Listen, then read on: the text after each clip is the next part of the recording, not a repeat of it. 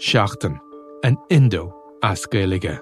Táim i món iireachta i dhéanamh techt ar a chorp, agus súlagam amachchan seo gur féidir é a chur in uig ceart lena bhaintir féin. Scialtaí fis tuairrmaí. Tá sé dochreite nach bhéach ara i gcóna meáin an cheist sin eáil. Bhí an tála a gnám go raibh áthcáin reachtam. Íach sé tárann gribhann áthcá san i listúthe agus go mina frecht gá a cligsar ducha sin éair. Ná ní bhín ann dardarach se sin, bhín marmh. Seachtain. Find us on all the usual podcast platforms. Remember, you can stay up to date on the latest news with the Irish Independent WhatsApp channel.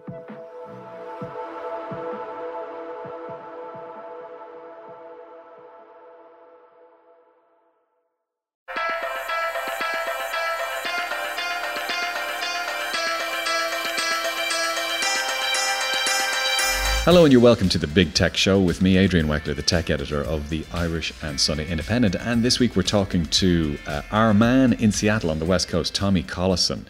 Tommy, how are you? Good. Thanks for having me. Uh, you're welcome. Well, we're not actually having you. You're sitting in Seattle as we speak, right? It's it's eight o'clock in the morning. It's four o'clock here.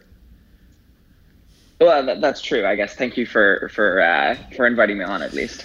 Cool. We're going to talk a little bit about tech and politics on the West Coast. Um, we're going to talk about you being an immigrant tech worker because you wrote an interesting column for us um, the other week about this. Uh, we're going to talk about uh, what it's like to live there right now, um, the climate. We're going to get might possibly touch on things like Elon Musk. You wrote another interesting column uh, about uh, the reception to Elon Musk, particularly outside Silicon Valley, and we might even get onto things like the new iPhones or or, or whatever. But first of all, you described yourself in your most recent column for us as an immigrant tech worker, and you had an interesting take on that and what it feels like in Seattle, which, as we all know, is the home of Amazon and Microsoft and Boeing and other companies like that. Um, sum up for me what it feels like to be um, someone who comes into a, a, a, city like Seattle and what the issues are around that. Yeah, for sure. So, for context, Seattle is about a two hour flight from the Bay Area. Mm-hmm. Um, and that kind of proximity, as well as the history of kind of uh, having uh, Amazon and Microsoft and Boeing, is, is particularly interesting because, on the one hand, you're a, kind of a really good tech hub where you're kind of close to the to the kind of important areas. You have a lot of this talent. You've got a lot of people uh, and companies attracting this talent. But Seattle itself kind of was never really on the map when it comes to technology. And so you have kind of a lot of tension between the people who have been here a long time uh, versus the kind of incoming tech workers uh, like myself mm-hmm. uh, who, who are kind of coming in over the last uh, kind of three or four years in that Seattle's population has grown by about 100,000 mm-hmm. since 2010. Mm-hmm. Um, and, and this, I think, is kind of causing a bit of kind of friction between the, the, the new folks and the older, uh, the older guard. And that friction manifests itself typically with with what with uh, higher rental, the kind of stuff we see here in Dublin as well, higher rents, uh, stuff like that. Exactly, higher rents, but also something a little more more strong in the sense that uh, kind of over the last kind of year or two, there have been protests um, against Amazon and against these big tech companies. Uh, a bus that was taking workers to Microsoft was kind of blocked by protesters, and the same thing happened with a streetcar uh, that some Amazon workers were on. And so we're really kind of seeing um, what might be a little bit of kind of underlying tension actually come to the surface in in some uh, in some cases as well. Mm-hmm. And just to, to give people an idea, Seattle, which is a city uh, that I traveled to about uh, six to eight weeks ago, we did a podcast from there. We actually we did it actually on homelessness um, and and whether or not the tech boom there was um, contributing to that it, the same way as it may contribute to it in in other uh, cities like San Francisco. But the feeling I had there was definitely of a place that really is booming at the moment. Amazon has this big shiny headquarters now uh, downtown. Microsoft is outside the city in Redmond, but it still has. It's about to spend an absolute fortune on uh, updating that. And you know, you see things like scooters and and things buzzing around the place, and it does feel now like a, a place that's kind of quite rich. Um, is that is that your kind of appreciation, or what's it like to live in that sort of milieu?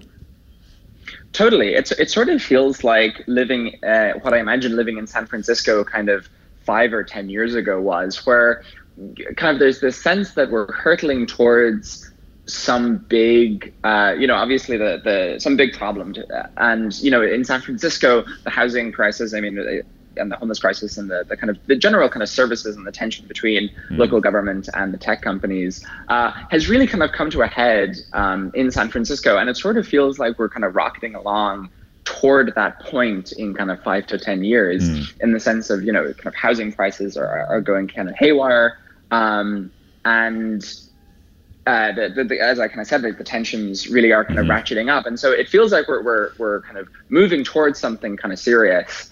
But so, and you you, you made you made a point in, in your column. You said that uh, I mean you get into a taxi and a taxi driver might say something. Oh, so are you Microsoft or Amazon or, or, or you know who are you from? Do you yeah. get do you get the sense ever that you're tagged as being part of the problem? Uh, t- totally. I mean, I, I, mean, as a kind of young, nerdy-looking guy, I think kind of you're not the, nerdy the at all, Tommy. And, uh, well, well, in fact, you just had a uh, you just had a whole new set of byline shots taken, which I think we're going to uh, we're going to use. And uh, nerdy is not the first word that would come to mind well, um, maybe it's a it's a kind of a proportional thing in San in, in Seattle, San Francisco and Seattle. Mm-hmm. But uh, but thank you for saying so. But but so I think if you're kind of young and you look like you spend too much time on the computer, uh, the kind of locals and the bartenders and the taxi drivers in Seattle kind of t- tag you as like one of those tech folks. Yeah. Um, as I think I mentioned, I'm kind of insulated because the, the the tech company that I work for is actually a, a not nonprofit or a, an NGO. Uh-huh. Um, you do you do you work for Tor? Is that right? I do. Yeah. Yeah. That, and that's I, I for folks at home. That's the the the onion router. That's the essentially the technology. Oh well, you, you explain what it is.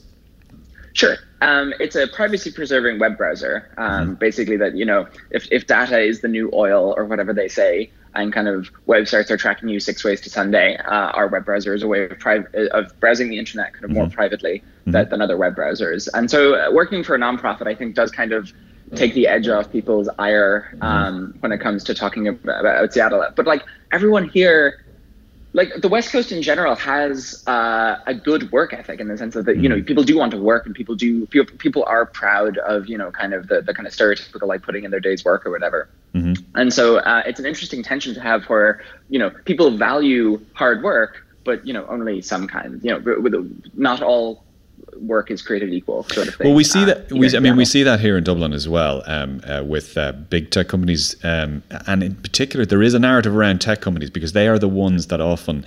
Uh, take the shiniest office in the center of the city, and the people who work there tend to be people who want to be able to walk to work or cycle to work, and and they tend to so snap up uh, whatever townhouses or apartments uh, are available, and so there there is this kind of narrative that's starting to mushroom about a two tier work environment where, where if you work in tech, maybe the wages are a little bit higher, so therefore um, you can afford to live in a certain area, and what's more, there will be uh, uh specialists or engineers because there's a skills shortage that will come in from other places to the city. And then if you are a local or if your kid is a local, you feel, or it's tempting to feel, and I've seen some uh, elements trying to stir this up a bit uh, to sort of stir this idea that it's them what's coming from outside the city that's increasing the rents. Totally, totally. I kind of joke living in Seattle that it's like living in Dublin, but mm. they use dollars and Fahrenheit. Yeah, um, right, yeah. That's in, not all they use. The they use all sorts of weird stuff, by the way. I still can't get. Yeah. Yeah, that's that's true. We also have the coffee and the craft breweries and other such American shenanigans. Yeah, and um, and sales tax. I like it, it for a European. It's it's still bizarre to walk into a shop. Oh, that's ninety nine dollars. Yeah, that'll be one hundred seventeen dollars, please, sir. What? Yeah, well, you got federal tax, you got sales tax. By the way, there's a Tuesday tax in case you didn't know. Mm-hmm. Um, anyway, listen, we go right. into, uh, uh, we could go into, into into tangent there, but um, but so uh, and but the other point you you raised in your column was that despite this initial friction, that there is possibly another side to this, another softening of it because of the nature, the character of some of, ironically, the tech workers who are, um, you know, taking root in the city. Yeah, um, and, and as background, kind of Seattle has always been known as being kind of a friendly but not particularly warm place. Um, a, a, newspaper here kind of called it the Seattle freeze. Mm. And even just from my own experience, you know, I moved to Seattle, I made friends with the people at my nonprofit. I made friends with the uh, my neighbors at my apartment building who, like me, were kind of young single folks who moved here for a job and didn't really know anyone mm. kind of when they moved here. Um, and you know, all of my friends are transplants, and so I think what's kind of happening is is this kind of um, Seattle freeze or this kind of unfriendliness is actually starting to to to to lose ground or to thaw or whatever, just because of the kind of so many people coming and uh, making friends kind of with each other. Mm. Um, and that it kind of sounds simplistic, but but I don't think I know that many people who lived in Seattle even kind of five years ago, let alone 10. Right. Yeah. Yeah. I, do you know what's funny about that? I've written about this before myself is I, while that is a, a comforting thing and uh, almost a community thing because you you you have a community. Do you worry or do you fear that in in in identifying and, and in associating with people largely who have arrived there as well, that you may not be getting to know locals in the city and vice versa, that locals may not be getting to know some of the people who are arriving there to work? Totally. And I mean, you know, the, the, the, latest thing to talk about on social media and social networks is this idea of the filter bubble. Uh, this idea that Sorry, you what's have that? your own the what bubble? The filter bubble. Oh, Sorry. the filter bubble. Sorry. You know, oh, yeah. Yep. Yeah. No, this idea that you have this kind of echo chamber mm-hmm. that you only hear from the people you already agree with. Yeah. Um, and I think that before there were online. I agree with that, Tommy. Bubbles, totally. Um, I, I, agree with your point that, were, that you're making here yeah and there's offline you know b- before facebook came along there were offline filter bubbles mm-hmm. and to an extent i don't know how new this is in the sense that you know people keeping to their own um, did not start with tech workers in Seattle. I, I, do kind of worry that there isn't kind of part of the reason that there's such a backlash against tech in Seattle mm-hmm. is, is, that we don't know, you know, there's not a lot of kind of cross. It's, it's like a, a secondary school Debs or whatever, where, you know, the guys on one side, the girls on the other, and there's kind of never the Jesus, train. That wasn't my Debs, I can tell you. But anyway, go on. um, I, am telling you, awkward, awkward, awkward. Mind you, you grew up in Limerick, you didn't know, you? Yeah. Okay. Um, right. Well. Yeah, but, but, what happens in Limerick, Adrian stays in Limerick. Let's not. Fair enough. Um, let's not talk just, about it. Just can can I pick you up on the filter bubble point actually because it, the, the filter bubble point is something that um, we hear and I I do believe it's true. However. I, you know, it's the way some people talk about filter bubbles and social networks. You would swear that this only started with, you know, Twitter and Facebook for years. Like the industry that I'm in, the newspaper business, the media business, um, that has essentially been a series of filter bubbles, uh, you know, privately for the last 20 years. You, you live in the States, so you know, your television options you have for news, you have Fox News, MSNBC, CNN, or the mainstream networks, right?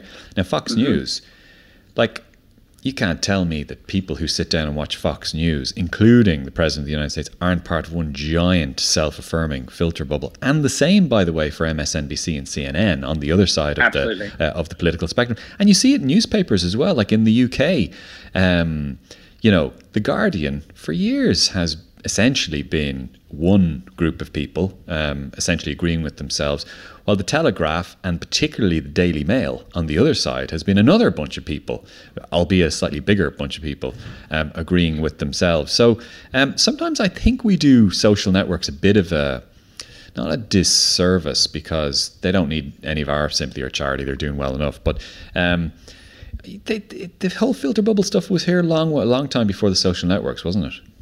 Absolutely. It's kind of like that scene in, in Casablanca where it's like, you know, I'm shocked, shocked to imagine that people, you know, m- much prefer to, to be with people who already agree yeah. with them and they don't really I, th- I, th- I think the I think the full quote, you'll correct me if I'm wrong here. I think the full quote there was, um, I'm shocked, shocked that there's gambling going on here. Oh, thank you very much for my winnings. Wasn't that the scene oh, where your man? Yeah, yeah, yeah. yeah, yeah. Um, sorry, yeah, totally. pedantic, I, pedantic Casablanca point there.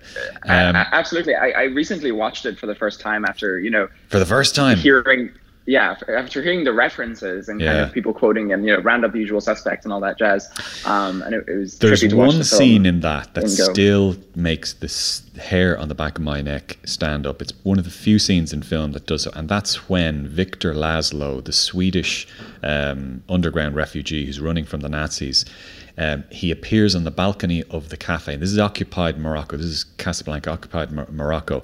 And the German uh, officers, the Nazi officers, start singing uh, a, uh, uh, a, Nazi song. And uh, La- Victor Laszlo won't have any of it, exposes himself on the balcony and instructs the local band to start playing the Marseillaise, the French Revolutionary National Anthem. And Rick um, Humphrey Bogart allows the band to continue, and and and you can feel the whole swelling of emotion um, as everyone in the cafe, other than the German soldiers, belts out La Marseillaise. Even as I'm talking about it, I can actually feel the hairs on the neck, the back of my neck, uh, uh, uh, kind of rising. Um, so yep. for that reason alone, if any of our listeners have not seen Casablanca, go and see it, or even just YouTube that one moment. Actually, don't YouTube that one because then you won't you won't get the full context. Go and see the movie. Would you agree? Yeah, absolutely. Nothing to do with tech whatsoever. However, we managed to, to get ourselves drilled. Okay, let me ask you just a general point. Um, there's loads of ways you could think about this, but tech and politics on the West Coast, there's a million different ways of looking looking at this. What do you think? What's the climate there like at the moment? And is there any interaction or any, any intersection between the two? Yeah. So historically, the West Coast has been where you build the future, and mm-hmm. DC has been where you, I don't know, legislate the future. Like these are the two kind of real powerhouses in America right mm-hmm. now.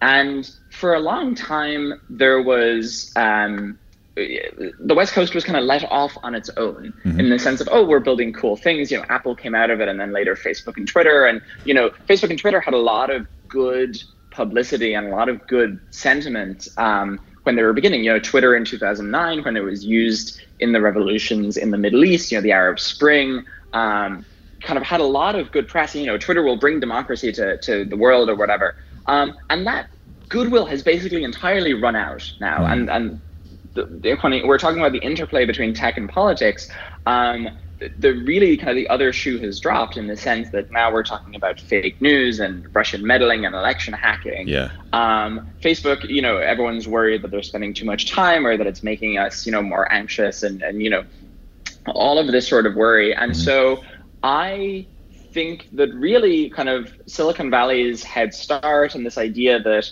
it was a place for kind of trying new things and experimenting and kind mm. Not quite permissionless, but you know, not a lot of rules and regulations. Um, I think we could see that period really kind of coming to an end mm. over the next couple of years as uh, both the American public and, and, kind of, I guess, the public at large in other countries as well, but but both the public and the American government really kind of, you know, feeling like they've been had. Um, mm. and, and feeling like maybe they, they gave these fellows kind of too long of a leash. Mm, that's interesting. Um, and do you think that do you see any triggers for that? Are there any issues that are have brought that sharply into light?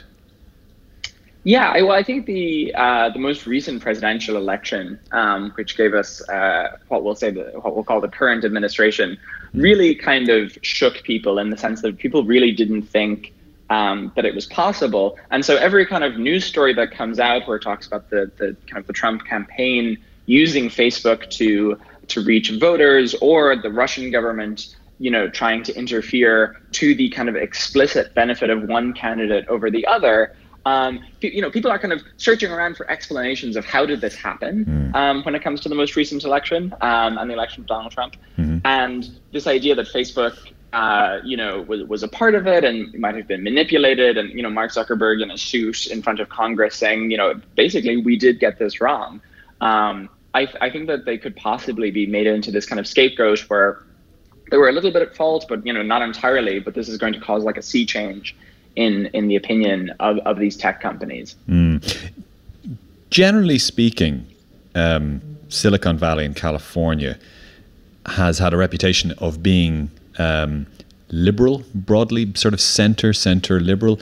Is would you characterize that as still being the case when it comes to the intersection of tech and politics? I mean, I've interviewed Tim Cook a couple of times, and and he has definitely come across to me as, in some definitions, the word being liberal. Certainly, probably leaning more towards the Democrats. He didn't say that, but that was my um, impression. And you do get that impression from people like uh, Mark Benioff of uh, Salesforce, um, some other um, heavy, heavy hitters, and some uh, a lot of senior media tech figures as well, like Kara Swisher. But then on the other hand, you do have figures like Peter Thiel, who famously um, opted for uh, Trump. Um, what is the climate now? Would you still characterize it as being um, liberal? Yeah, still broadly liberal. I mean, the American political system and its kind of two party idea doesn't leave a lot of room for nuance. And I like to, to kind of give you an example. I mean, obviously, everyone in Silicon Valley is broadly socially liberal mm. uh, in the sense of kind of same sex marriage and, and being kind of in favor of that. And kind of generally being very kind of, I mean, California, you know, the, the counterculture of the 60s, this is the, the kind of intellectual and cultural kind of predecessor to today's Silicon Valley. And so it hmm. is very open and very liberal. There, there is a sense, though, especially with the kind of Californian legislature and the Californian kind of local government, that you can't just raise taxes forever. I mean, we were talking already about about kind of sales taxes and how something that costs one thing actually costs so much more after you factor in tax. And you know, the California legislature is is busy regulating how many scooters can be on the road, and they're busy saying that oh, we need to have this new gross receipts tax. And you know, here in Seattle, we had we had another tax that was kind of particularly targeting large businesses and kind of particularly Amazon. Mm. And so there's this kind of frustration that this idea that that you know the Democrats are you know my party in the sense that they're kind of not socially backwards, and yet there's kind of so much going on when it comes to regulation. There's so much going on, going on in the sense that like they seem to want to raise taxes, you know, ad infinitum. Mm-hmm. Um, and so kind of when I moved here, I was kind of struck by like, wow, there really is kind of two very narrow political definitions I can have, and people in America really like to define themselves by who they voted for in the last election. Mm. Um, and increasingly, kind of the, the labels aren't fitting well. Um, I mean, to, to give another example, you know, the, the, the Republicans are less interventionist in the sense of less willing to go to war. And the Democrats, you know, the Democrats have launched how many military strikes and, and kind of uh, military operations. Yeah, I mean, that, um, listen, that is entirely entirely fair. I mean, um, uh, President Obama, who a lot of listeners would be very popular with a lot of listeners, I quite liked him as well. I don't mind saying, um, but he did absolutely multiply the number of drone strikes and airstrikes um, mm-hmm. in a way that if a Republican president did, we probably would hold them to account a lot more harshly. Um, so, so you're dead right, yeah. Exactly. So, so if you kind of like me are, uh, you know, socially liberal, but not particularly willing to just fight endless wars all the time, there really yeah. is kind of no home for you in American mm-hmm. politics recently. I mean, the other thing to be said about um, uh, what has always struck me about um, political orthodoxy among a lot of tech executives uh, who have espoused one has been, I think, and you put you your uh, uh, you put your finger on, finger on it when you said it is socially liberal, but it's not necessarily fiscally liberal. Um, in fact, some of the tech companies really uh, have kind of defined the art of um, managing to skillfully avoid um, civic, uh, financial, and fiscal uh, responsibilities, which is another way of saying they're very, very good at, at legally avoiding tax. Um, and uh, and that is one thing they do get criticism for, and probably legitimately so. They they will say, look, we're just working within the laws, and that's absolutely correct. But they're they're a little bit smarter than than everybody else, so they know how to avoid them um, uh, slightly better. Um, so um, and and you see this, you do see this uh, picture painted uh, uh, from I mentioned Kara Swisher, uh, Recode journalist, ex um, Wall Street Journal. She paints a picture often of the typical stereotypical tech executive who will say the right things and who believes in solidarity with their, their, fellow human and, and who is all in favor of things like immigration. But when it comes to things like tax rates, has a lot more in common with kind of Steve Forbes on the right wing of the Republican or the libertarian right wing of the Republican Party. Uh, absolutely, and and kind of it's not just that they're getting very clever with kind of how to figure all this out. It's also that have the uh, political clout to, in, in, many cases, kind of talk to the lawmakers either as the, these laws are being drafted or mm-hmm. kind of talking in the general sense of what laws they would like to see. Mm-hmm. Um, mm-hmm. So, so it's a kind of a, a, mix of conniving and also kind of uh, ha- mm-hmm. having the power to actually get the ear of the right people. Speaking of people. You wrote another interesting column column for us a couple of weeks ago, and it centered broadly speaking on on the the, the fascinating personage of Elon Musk, who everybody knows is uh, the Tesla founder and also SpaceX founder and. Uh, what's the name of his solar Solar City, right? That's the name of his yep. uh, solar company, and he's kind of gone off the rails a little bit in the last few weeks. Gone off the rails, as in he has been a little bit erratic on social media. He said some very, very erratic things. But you wrote an interesting column, which I thought was worth picking up because you pointed out that within um, Silicon Valley and within tech circles in, in general, he still holds an awful lot of water because of his ambition and because of the, the, the things he's actually achieved, right? Absolutely. Yeah, I, I, mean, kind of what was interesting to me about the Elon Musk um, kind of, uh, and, and, in particular, one particular event uh, surrounding Elon Musk where there were the Thai um, football team or whatever mm, it was mm. trapped in the cave mm. and he offered to help. And, and, and, that kind of offer of help, and he built like a small submarine or something, um, received a very different uh, reactions kind of depending on where you were mm. uh, in that outside of silicon valley outside of the west coast you have this kind of you know why is this billionaire coming in and kind of butting in when, when the government kind of has this under control or whatever and within silicon valley where, where as you said elon musk still has a kind of significant cachet um, there was this sense of oh wow you know this person is running how many billion dollar companies mm-hmm and still has time to you know email with the Thai government and kind of mm-hmm. have some engineers uh, look into a possible backup solution or whatever. Mm. Um, th- this was before again the most recent thing of the Tesla stock and the calling one of the British divers. Um, yeah, I mean, uh, yeah, and and to, so to uh, to to be clear, and this has been reported all over the press, so we're not going out on a limb and saying it. The um, Elon Musk has repeatedly tweeted pretty defamatory things about one of the yes. lead. Um, uh, one of the leads in a British diver who was helping rescue those uh, Thai kids, and he uh, r- repeatedly referred to him as, as a as a pedo, which something the is something the the, the diver had uh, very very forcefully denied. All media age, uh, outlets all over the world have picked this up and reported this, so we're not going out on a limb on this podcast by by saying that. Um, but the general point. Uh, just to start with, I'll come on to the, the controversial bit in, in a minute you sure. you think that Elon Musk does come into this with a relatively large bank of goodwill and benefit of the doubt in terms of his his initial intentions. Yeah, absolutely. He has this reputation within Silicon Valley, which I think is kind of shared by a lot of the entrepreneurs here, of really trying to tackle a hard problem. And, you know, when he started, say, Tesla, you know, no one had, had started a car company for decades.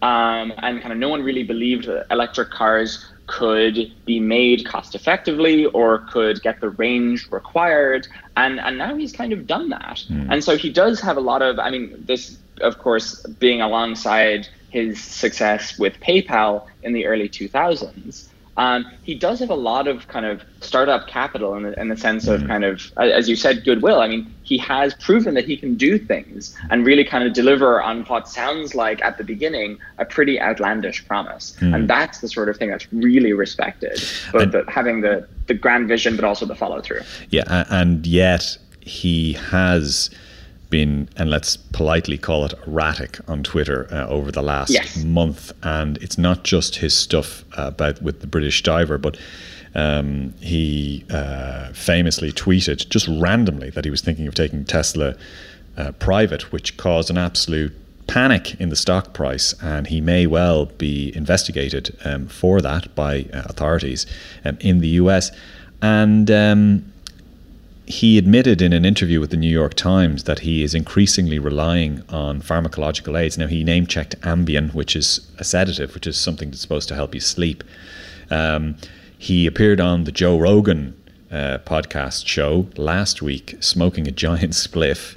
So we know it's not just Ambien; it's at least Ambien plus weed that he that he, that he's he's using. So, um, and yet at the same time, he's you know he's sleeping in a tent or under his desk trying to get the Tesla Model Three um, made. But uh, the question I think is, I, is there a view over there, one way or the other, that he's kind of coming close to breaking point, that he's just putting too much physical strain on himself? Yeah, I, I, I think that's broadly fair, and I think that kind of Tesla shareholders um, would would really appreciate uh, if if someone uh, kind of a, a, number two was brought on to kind of take the the strain off mm. of him day to day and kind of I, I, I think there's probably some arrangement where someone is is kind of running the company broadly and then Elon is I don't know head of the board but kind of allowed to really engage his sort of visionary thinking yeah. without kind of I, I I think the tension is largely coming from the fact that he's he has to do everything. Right. Um, and I think that if the Tesla board can can kind of convince him to to to loosen his knuckles a little bit, I think that uh, I think that that could be really powerful. Okay. Before we leave you, Tommy, any other anything else uh, special or interesting happening over there? I know the iPads were, or the iPhones were launched recently, um, and I did completely coincidentally bump into you um, the day after that, uh, randomly in San Francisco. Um, but uh, are you, uh, Is there anything on the horizon that's uh, that has anybody uh, talking? Um, not so much in Seattle, but I mean, as you said, kind of with the Apple launches, the the watch, mm. um, I think was the most interesting thing that Apple released last week. It was, wasn't it? Yeah. I, I, I think so, in the sense that iPhone releases are kind of becoming a little bit um, uh, a little bit boring in the sense of okay, we released a phone. It is mm-hmm. like slightly lighter, maybe slightly bigger. The battery is slightly better. The camera is slightly better. Um, there's kind of only you know, this is like the tenth iPhone or, or maybe eleventh. I've lost count of this, and but there's only kind of so many times that that'll be interesting. Mm-hmm. Um, but but, but Tommy, watch, but Tommy, this one ahead. has this one has a six point five inch screen a 6.5 inch screen is that so much better than a 5.8 screen adrian but but this is wonderful tom this will change your life don't you get it I, I, I, that's true. That's true. Maybe, maybe if I buy the new iPhone, someone will finally love me. I think they're thinking there. Oh. But, um, but, um, but, but no, the, the watch really was kind of interesting. I mean, it, it's always been kind of sort of marketed as a health device in the sense that it tells you to get your steps in, it mm-hmm. tells you to, you know, get, go get some exercise, it t- tells you about calories and things, but it was always kind of um, a little bit unsure. And and with the the latest um, with the latest model, um, their heart rate tracking has become better. Uh, it's reported that you know you can do a full blown EKG on it, which kind of tells you a lot about your heart and its health. Um, it has features that can help alert emergency contacts if you fall, which is obviously, um, you know, as someone with a physical disability, that's kind of like a comfort to have in the back of your mind. Mm-hmm. Um, not to mention kind of older folks or other people who are kind of prone to falling. Do you know how? Um, do you know the um, headline we put on it? Uh, reporting on the Apple Watch for we put on we the headline we used was, "Is it time to get your gran an Apple Watch?" I, I saw I saw that, and I think the answer is uh, firmly yes.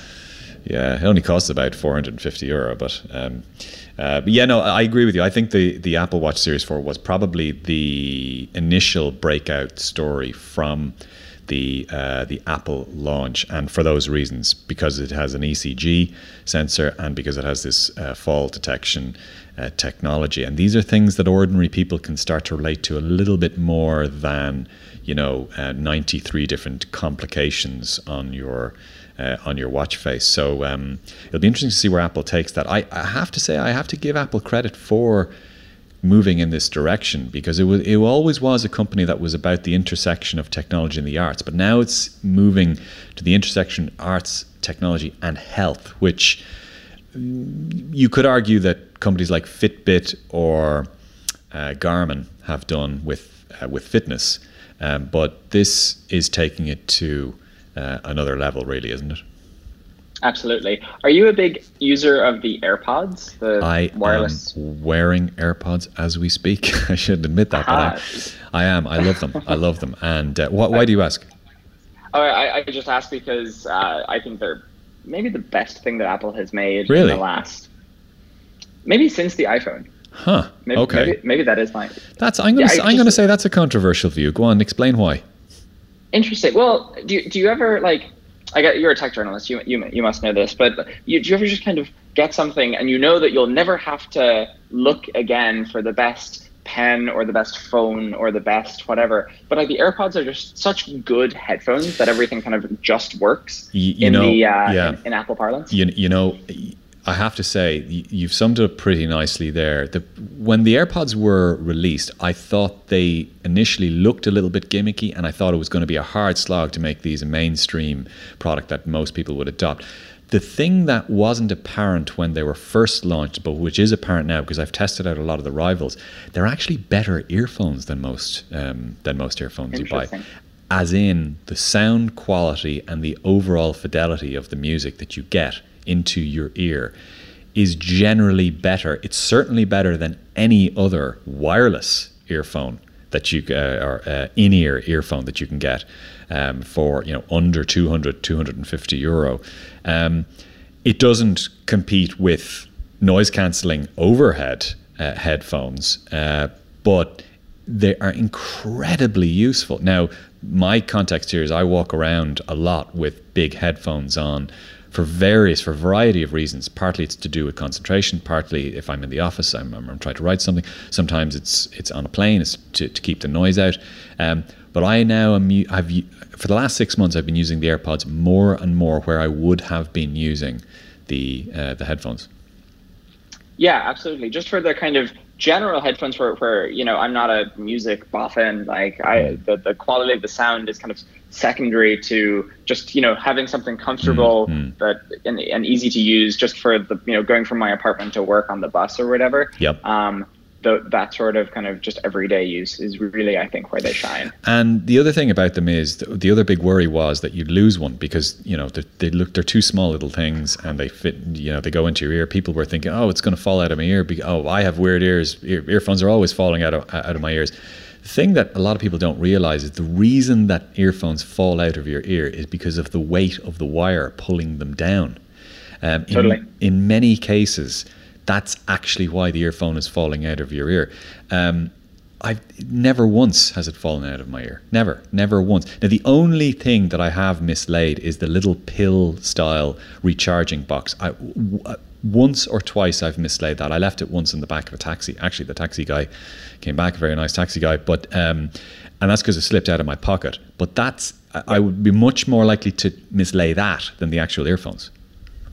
Absolutely, absolutely. And so it's so exciting to kind of think about where they could take them next, uh, where Apple could take the, the, the earphones next, in the sense that you know, is it better battery? Is it more Mm. features? So, so, so as much as the, the watch is kind of cool, or the new iPhones with their with their 5.8 screen or 6. Point, whatever it was, Mhm. um, I'm really excited to see kind of what the future uh, of these headphones are. for the audio. There was a theory going around that uh, it was part of some grand strategy that Apple had around Siri, the voice assistant, whereby you would almost permanently have your AirPods in your ear. You'd have um, an integrated Apple Watch on your wrist and a phone in your pocket, and between the three devices and Siri, you would be able to do almost anything or control an awful lot without actually having to take your phone out and look at the screen. I've, I've heard a few futurists, so a few really good futurists who I respect, like Amy Webb, um, uh, talk about that. Yeah. So, do you think we'll all be walking around in 10 years with two little white things in our ears? I can. I, I think we're already starting to do it. So the Irish Independent's office is on Talbot Street. Now that's not the most salubrious part of Dublin City, but I can tell you, I, I can already see a few people walking around with the little uh, white buds. There are loads of people who walk around with headphones already. That's not a new phenomenon.